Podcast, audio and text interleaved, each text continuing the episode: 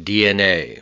Ladies and gentlemen, we are happy to say that it has had its day.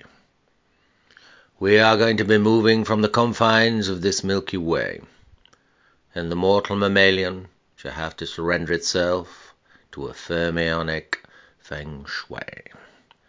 The ribonucleic ribbon of rust is far too fragile for us to trust. We shall leave it behind here on the surface of Mother Earth's facial crust. Now, to elongate the Homo sapiens intergalactic fate, we're going to build it brand new from a Bose-Einstein condensate.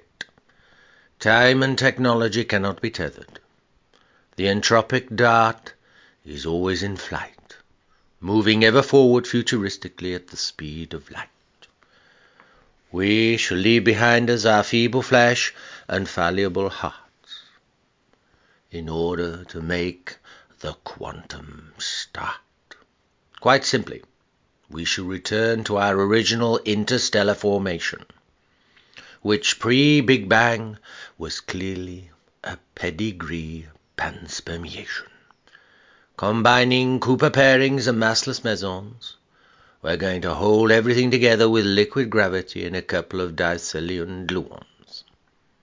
Then, ladies and gentlemen, we shall move towards a Martian mutation, made completely from a quantum speciation.